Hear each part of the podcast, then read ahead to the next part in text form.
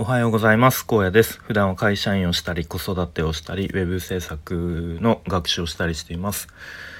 このチャンネルでは現在進行形のウェブ制作学習についての話や日常での気づきや学びをアウトプットしています。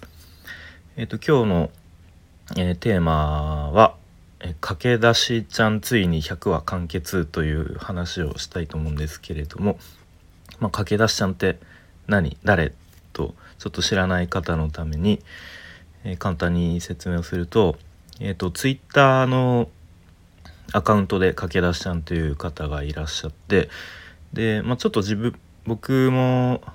あの最近になって割と最近になって知ったんですけどで毎日4コマ漫画みたいのをこう毎日毎日、はえー、投稿している方ですね。で、まあ、どんな漫画かというと確か未経験からとウェブデザイナーになって、まあ、確か月30万稼げるようになりたいみたいな、まあ、そういう、えっと、理由で、まあ、そのウェブ制作を勉強し始めたけどなんか挫折 というかやめるまでの過程っていうのをこう毎日毎日、えー、漫画にして発信している方ですね。でなんか実話をもとに書かれているらしいので、まあ、全部が全部こう実話とか実体験ではないかとは思うんですけど、うん、まあでも多分こう本人の体験に基づいて、まあ、そのなんだろう、まあ、いわゆるもしかしたらキラキラ系ウェブデザイナーみたいに憧れてやり始めたけど、まあ、ちょっと夢叶わず断念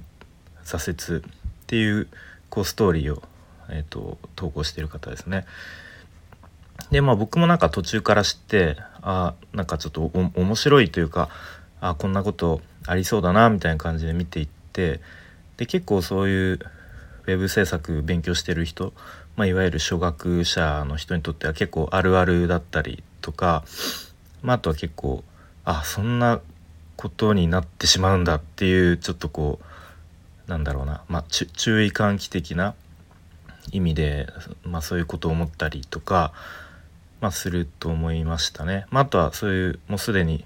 なんだろうそういう業界で働いてる人とか活躍してる人にとってはこうなんだろうあそそうそう確かになんか本当にそういうなんだろういわゆるキラキラ系インフルエンサーのなんかちょっとこう偏った発信とかな本当やめてほしいよなとか なんか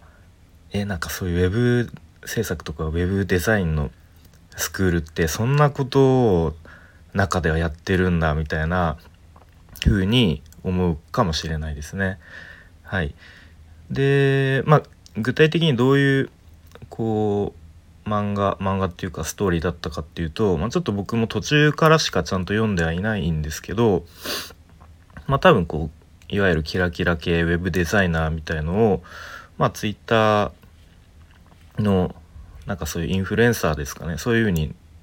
方にこう感化されたのか分かんないですけど多分そういうの目指し始めて。で確かスクールに入ったんですね。多分こう自己投資みたいななんかそういう感じでスクールに入ってで一人ねこう友人のフリーランスのエンジニアのお友達かな、まあ、そういうなんかエンジニアちゃんみたいのが 時々登場して結構こういやちょっとやめときなよみたいなこうなんだろう警鐘を鳴らしてくれるというか、うん、ちょっと大丈夫みたいに言ってくれるんですけどやっぱその駆け出しちゃんはこうそれでもなんだろうなこうインフルエンサーらしき人の発信の影響を結構受けて影響を受けてで結構そっちに引っ張られていってしまうみたいな感じですかね。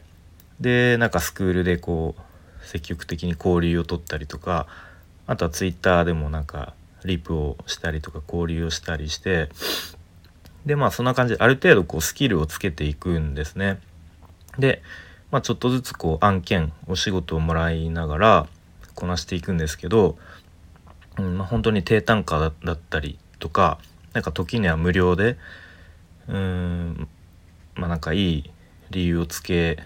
られて、まあ、自分で理由つけたのか無料でやったりとか、まあ、あとはなんかあったのがなんかクライアントとのなんか食事会みたいのに 付き合わされているあの場面とかあったりとかしてあそんなこともあるんだなと思いながら見てましたね。うん、であとはなんか自分が納品した LP のサイトを、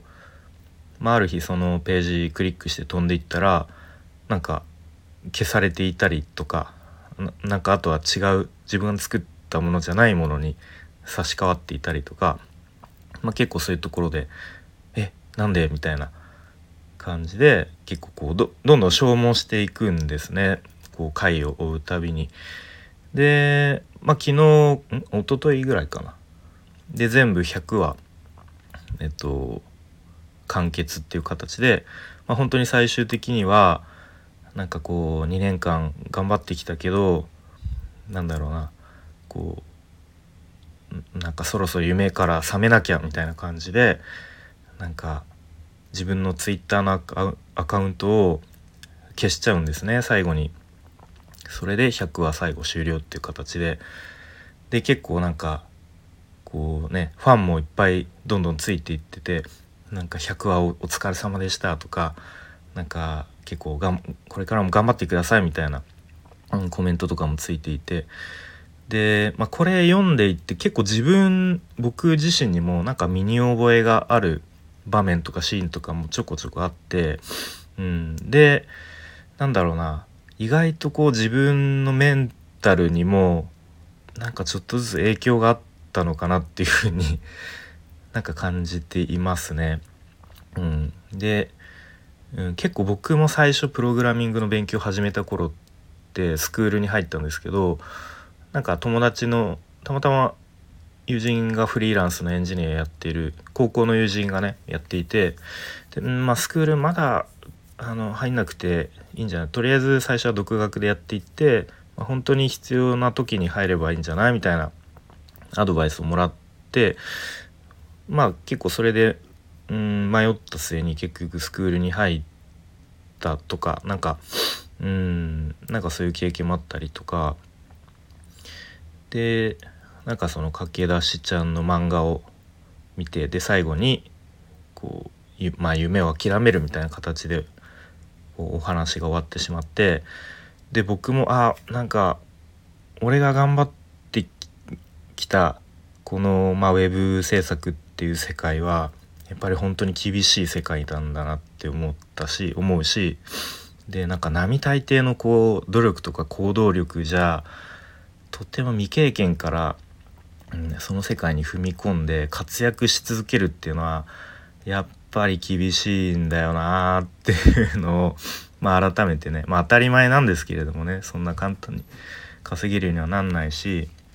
っていうのを感じましたね。はいということで、まあ、ちょっと子供がね起きてきたんでこの辺にで終わりたいと思うんですけど、まあ、結構ねその、うん、自分のなんかメンタルにもなんか影響あったような気がしてうーんまあとはいえねなんかウェブ制作って純粋になんか好きだし楽しいしもっともっとこうスキルを身につけてなんかいろんなものを作れるようになりたいっていうのは本当に正直なところなのでまあでもそれとね実際にこう稼いでいったりとかそのこのウェブ制作の世界で活躍していくっていうのはまた別の話だと思うんでうんまあなんかもしかしたらこうちょっとあんまり気を張りすぎずちょっとまあ半分趣味ぐらいの気持ちで勉強していく方が、まあ、メンタルも消耗せずに長くやり続けていけるのかなっていうのも、うん、思ったりしてますね。まあ、ちょっとその辺はまだこうなんだろうなどういうスタンスでウェブ制作をやっていくのか勉強していくのか、うんまあ、あるいはちょっとこう稼ぐ方にあのフォーカスして頑張っていくのかっていうのはちょっと結論は出てないんですけどえっ、ー、とまあそんな話でした。それでは今日も聞いてくれてありがとうございます。